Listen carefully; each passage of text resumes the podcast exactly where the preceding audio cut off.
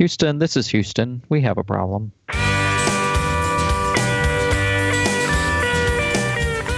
Howdy, you're listening to Come and Take It, a talk show about Texas by Texans, where three friends born and raised in the Lone Star State share our views on the history, culture, and just what it means to be Texan. I'm Mike Zolkowski. I'm Sean McIver. And I'm Scott Elfstrom. During the dark days after Pearl Harbor, as the Japanese advanced unchecked through the Pacific, the cruiser USS Houston fought bravely against the unstoppable tide. Though her fate was sealed, she fought to the very end, sinking with her guns still firing, but the sacrifice of her crew inspired the nation. This week we talk about the USS Houston, the galloping ghost of the Java coast.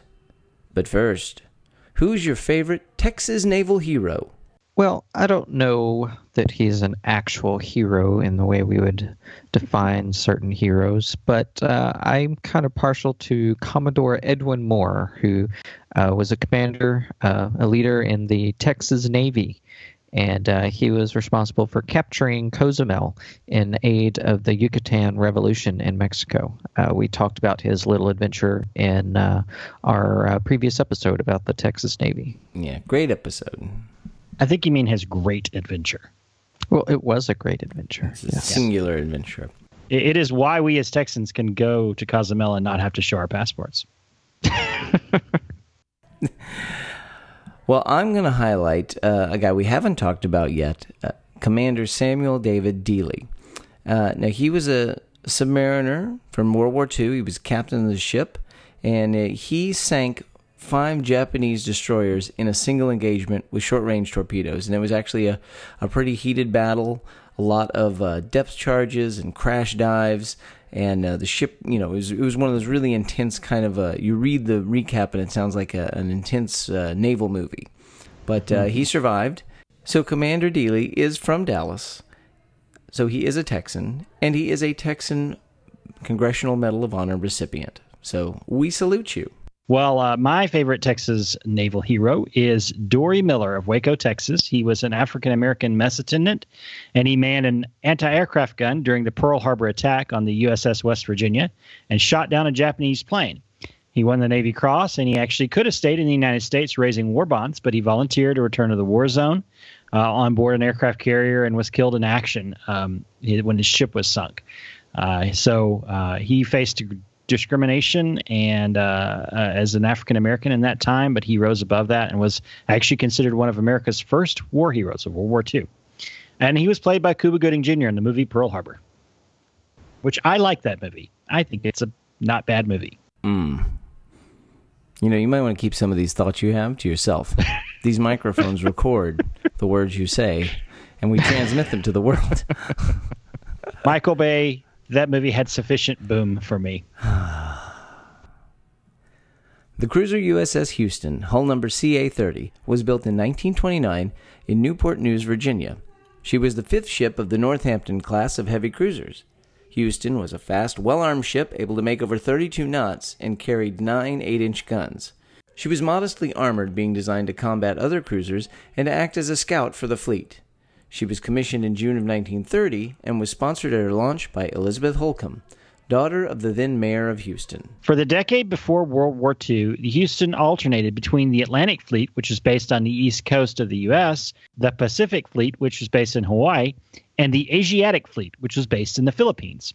In 1931, she landed Marines in China to protect American interests in Shanghai when war broke out between Japan and China. She participated in training exercises off the West Coast as well as in the Caribbean. She also had a reputation as one of the favorite ships of President Franklin D. Roosevelt. On three occasions, in 1934, 1935, and 1938, Houston carried the president on extended cruises and fleet reviews. In 1939, she served as the flagship for the president and the chief of naval operations, William Leahy, during the annual fleet exercises in the Caribbean. In November 1940, with a well won reputation for being an excellent ship with an excellent crew, Houston returned to the Philippines to serve as flagship of the Asiatic Fleet under Admiral Thomas Hart. After the attack on Pearl Harbor and the surprise strikes on the Philippines destroyed American air defenses, the naval base in Manila became untenable for the larger ships of the Asiatic Fleet. the Houston was ordered to Darwin, Australia to link up with British and Australian naval units assembling there. In early 1942, as the Japanese were rolling through British, American, and Dutch colonies in the South Pacific, this force became the American British Dutch Australian Command. The task of the ABDA fleet was to defend the Malay Barrier, which is today what we would call Malaysia and Indonesia. It was a small fleet consisting of three Dutch, two American, one British, and one Australian cruiser, an assortment of mostly old destroyers, and a decent force of American submarines. The old American carrier Langley, serving as an aircraft transport, had been sunk in early 1942, carrying badly needed fighters, so there was little air support for the fleet. The American submarines were also afflicted by defective torpedoes, a problem that the Americans didn't solve until 1944. They faced the finest and most powerful combined fleet in the world at the time. Japanese cruisers were better armed and armored than Allied ships, they were faster, and they could cruise longer. During the day, their carriers and land based aircraft dominated the seas, and at night, the Japanese fleet was almost unbeatable. Cruisers, destroyers, and submarines also carried the advanced long lance torpedoes, which far outranged anything the Allies had, and they were deadly accurate. They also had a huge numerical superiority over the Allies. Despite the odds, though, the ABDA Naval Striking Force, under Dutch Admiral Carol Doorman, was committed to doing its best to slow the Japanese advance down, and USS Houston was right in the thick of the action. On February 4, 1942, four cruisers, the Dutch cruisers De Ruyter and Tromp, and the American cruisers Houston and Marblehead, along with seven destroyers, attempted to stop the Japanese landing on the Dutch Indies island of Macassar. They were attacked by several waves of Japanese bombers, with Marblehead and Houston taking the brunt of the attacks. Marblehead was nearly sunk, but she managed to limp to safety. She returned to the U.S. and survived the war. Houston had her rear gun turret knocked out, with nearly 50 men killed. The Japanese claimed that they sank both Houston and Marblehead, but while Marblehead was knocked out of action, Houston returned to the fight. Her commander, Captain Albert Rooks, was given the opportunity to withdraw the weakened Houston, which could no longer use its rear guns, but he chose to stay rather than further deplete the ABDA force. On February 15th, Houston escorted a small convoy of transports sent to reinforce the island of Timor. The Japanese attacked the convoy, but the air attack was beaten off. Japanese propaganda again claimed to have sunk Houston, but she showed up in Darwin undamaged and unsunk. By this time, Houston had earned the nickname the Galloping Ghost of the Java Coast. Sadly, Houston's luck would soon run out. On February 27, 1942, Doorman's entire force sailed out to meet the large invasion fleet that was headed to the island of Java. Doorman's orders were to stop the invasion at all costs. He had two heavy cruisers, three light cruisers, and nine destroyers to face a slightly larger Japanese fleet in what would become known as the Battle of the Java Sea. Over a seven hour period, Doorman's force tried repeatedly to reach the Japanese transports, but suffered terrible damage with each attack. The Japanese fleet, however, took almost no damage during the fight. Late at night on the 27th, Doorman ordered Houston and the Australian cruiser Perth to retire from the battle, and he led the remnants of his Dutch forces in one last attack on the Japanese. Doorman's flagship De Ruyter and the Dutch cruiser Java both were destroyed, and the admiral went down with his ship. The next night, February 28th, Houston and Perth tried to escape into the Indian Ocean through Sunda Strait, which is between Java and Sumatra. They were intercepted by a huge force of two carriers, five cruisers, 12 destroyers, and they were all escorting another invasion fleet. In the confusing night action, Houston and Perth battled ferociously to escape their trap. They managed to sink two transports, while three more Japanese transports were sunk by friendly fire. They also damaged a cruiser and two destroyers. In the end, though, it wasn't enough. Perth sank first, and then Houston was alone. She fought on until after midnight before she was finally overwhelmed by torpedoes and gunfire. Captain Rooks was killed when a shell exploded on the bridge, and in the end, 696 men of Houston's crew went down with her. Over 300 survivors were picked up and taken to prison camps, mostly in Thailand and Indochina. The battles of Java Sea and Sunda Strait were disastrous for the Allies, but they bought time for the war effort to get mobilized. In the United States, the grief at the loss of Houston was enormous. In May of 1942, the Navy held a drive for volunteers to replace the men lost on Houston. It culminated in the acceptance of 1,650 men for service, who became known as the Houston Volunteers Group.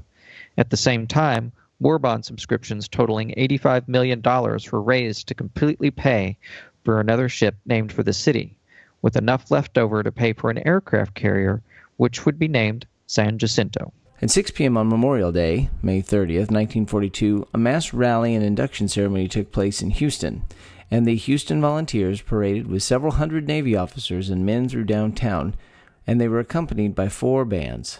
48 bombers based at nearby Ellington Field overflew the festivities. After the parade, which was witnessed by between 150 and 200,000 people, the volunteers lined up on Main Street and rose 16 abreast and were administered the Navy oath by Rear Admiral William A. Glassford. Glassford had served in the ABD Glassford had served in the ABDA command.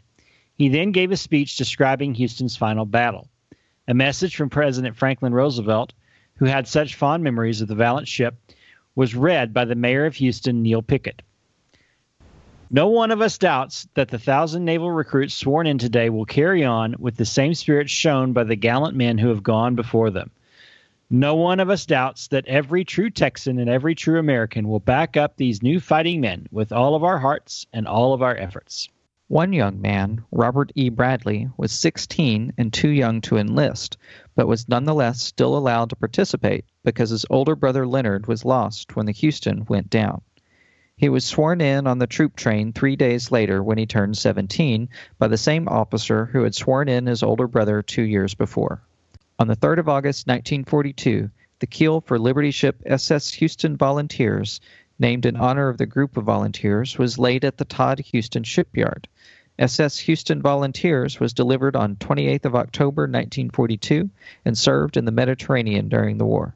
The U.S. Navy would not go long without a USS Houston in the fight either. In October 1942, the Navy renamed one of the new Cleveland class cruisers after the fallen Ghost, paid for by the war bonds raised during the Houston Volunteer Drive. In June 1943, just over a year after her namesake was reported lost, the USS Houston CL 81 was launched. She spent the winter fitting out and early spring conducted her shakedown cruise before heading to the Pacific in April of 1944. As part of the Fast Carrier Task Force, she participated in the invasion of the Marianas and Palau, including shooting down several Japanese aircraft during the Battle of the Philippine Sea. This was also known as the Great Marianas Turkey Shoot. In October 1944, during strikes on Japanese air bases in Formosa, in the lead up to the invasion of the Philippines, Houston and the heavy cruiser Canberra were both badly damaged by Japanese torpedo strikes. Two days later, while both Two days later, while both ships were under tow back to base, Houston was heavily attacked again by Japanese airstrikes. It was only through the heroic effort of her crew that the ship was not sunk. She was hastily repaired at both the American forward base and then again at Pearl Harbor, but it took nearly a year for her to finally return to active service, by which point the war was over. She served for a few more years and was decommissioned in 1947 and scrapped in 1959. The most recent ship to bear the name USS Houston was a Los Angeles class nuclear attack submarine commissioned in 1982. The Houston served for over 30 years and ironically was the actual ship used to play her sister, the USS Dallas, in the classic film The Hunt for Red October. Houston has served proudly throughout the world and was just decommissioned earlier this year on August 26, 2016. Well, that's a great name for a ship. Yeah. I have to say, the only fact that I actually knew about the USS Houston was the fact about the submarine and its use in the Hunt for Red October. so, reading the rest of the story of the wonderful um, historical name of USS Houston was uh, fascinating to me. I, I, it's it's a pretty neat story. Yeah. So I first heard about Houston uh, way back when I probably first visited the battleship Texas, and they have in one of the rooms, uh, it's actually kind of a break room uh, where they have uh, soda machines set up and everything. But they also have against the wall, they have a model of the USS Houston, the the one that was sunk at the Battle of Java Sea, and a plaque um, dedicated by the Houston Volunteers and the survivors of the USS Houston. And uh, they have a plaque and they have a, a just a display about the Houston. So that was where I first le- learned about it, and probably also in reading World War II books. So I kind of knew about Houston, but um, you know, the fascinating name of the galloping ghost of the Java coast is just such a great alliterative name. Yeah, I love that nickname. Yeah. Galloping Ghost of the Java Coast. Yeah, and and it's real interesting when you also read about its pre-war life as basically one of Roosevelt's favorite yachts. You know, he would go on these he lo- he was loved the sea and he loved to go on trips, and he'd go on these extended trips on Navy ships all over the world uh, while he was sitting president. So. Right. Well, we talked about that as a as a future episode sometime to talk about uh, his big fishing Right. expedition in in Texas. Right, He right. So he the would, sea. yeah, he he loved it, and he would get on these cruisers, and then and they would just haul him around. And the one cruise, I mean, they literally went from the you know Virginia down to Florida, down to the, through the Caribbean, the Panama Canal, out to Hawaii, back up to Alaska, and then back down to San Francisco. So they they went everywhere. Back to the nickname, the the Galloping Ghost of the, the Java Coast. I can hear that in my head being said over a newsreel. You know, Well, I think The the- galloping the galloping ghost of the Java coast. Well, I find Six this whole story interesting. I mean, the the whole first part of it, just like the the the intense battle, um, how they became, you know, sort of isolated and then fought it out, and uh, you know, and even though she went down, it she took quite a few ships with her when she did. Like it was, it's a pretty remarkable naval battle from um, from that sort of, of view. And I Yeah. think we we think you know think back on um, on World War II. You know, we're taught a lot about the end of World War II, and not probably not as much uh, do we focus on just how badly it was going in the beginning. Yeah, it was really bad. We were losing. Um, Rooks had the chance to leave. He actually was awarded the Medal of Honor uh, posthumously for staying in the fight, for not withdrawing his ship, even though the Houston really was not as combat effective as it as it could have been, um, because it you know part of its armament was completely useless.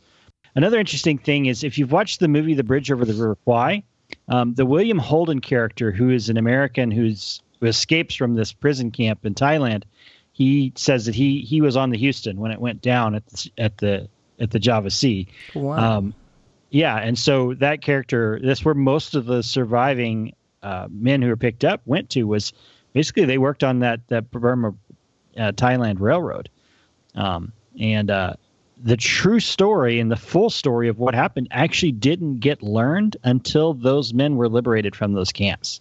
That's what's remarkable is that it spent it was nine months before anybody really truly knew what had happened. Um, they just knew that Houston was lost, uh, and then they they then they found out through intercepts of Japanese transmissions that they had sunk a ship, uh, and then finally they got the full story of what happened to Rooks and what happened to everybody. So it's a pretty fascinating story. The other thing I find interesting is that they raised enough money to pay not only for a new cruiser, but also another aircraft carrier. Um, yeah. yeah. and that aircraft carrier was the San Jacinto, and that was the aircraft carrier uh, that President George H.W. Bush served on. How about So a lot of neat, yeah, a lot of neat connections in this in this story. Well, so today, so now today, there's no longer a USS Houston in the Navy, correct? Correct. It is now decommissioned. I get, presume it's in reserve because it hasn't been scrapped yet. But Right. I guess I'm more wondering is is like you know we could name another ship the Houston. Like we're building new Navy ships. Right, It's it a fine pro- name. um, actually, currently, you amphibious transport ships are named after cities at this point in the U.S. Navy. Huh. Interesting. So, I guess we should. Who do we need to write? Our congressman, or We need a USS Houston. there've only been Yes, like to be a combat 22 ship. there've only been like Yeah. 22 ships named the Houston. Sure, you could name it after the city, but then we could also have a USS Sam Houston, which could probably, since it's named after a person, could be like a destroyer or something. Or perhaps uh, when we start building uh, our space fleet, uh, spacecraft would be a good one for the. yeah USS Houston on its mission to Mars. There you go. Great. Yeah. Yeah. That probably wouldn't be USS though. Houston, this is Houston. We have a problem. Now that I like. I like the That might idea. get Of, confusing. Houston, come back, Houston. Do you respond, Houston? I think it's also fascinating that that the response to the ship going down and to being lost really was so so pronounced and that that Texas was such an important part of that that they that they made the city of Houston you know a center point for that effort.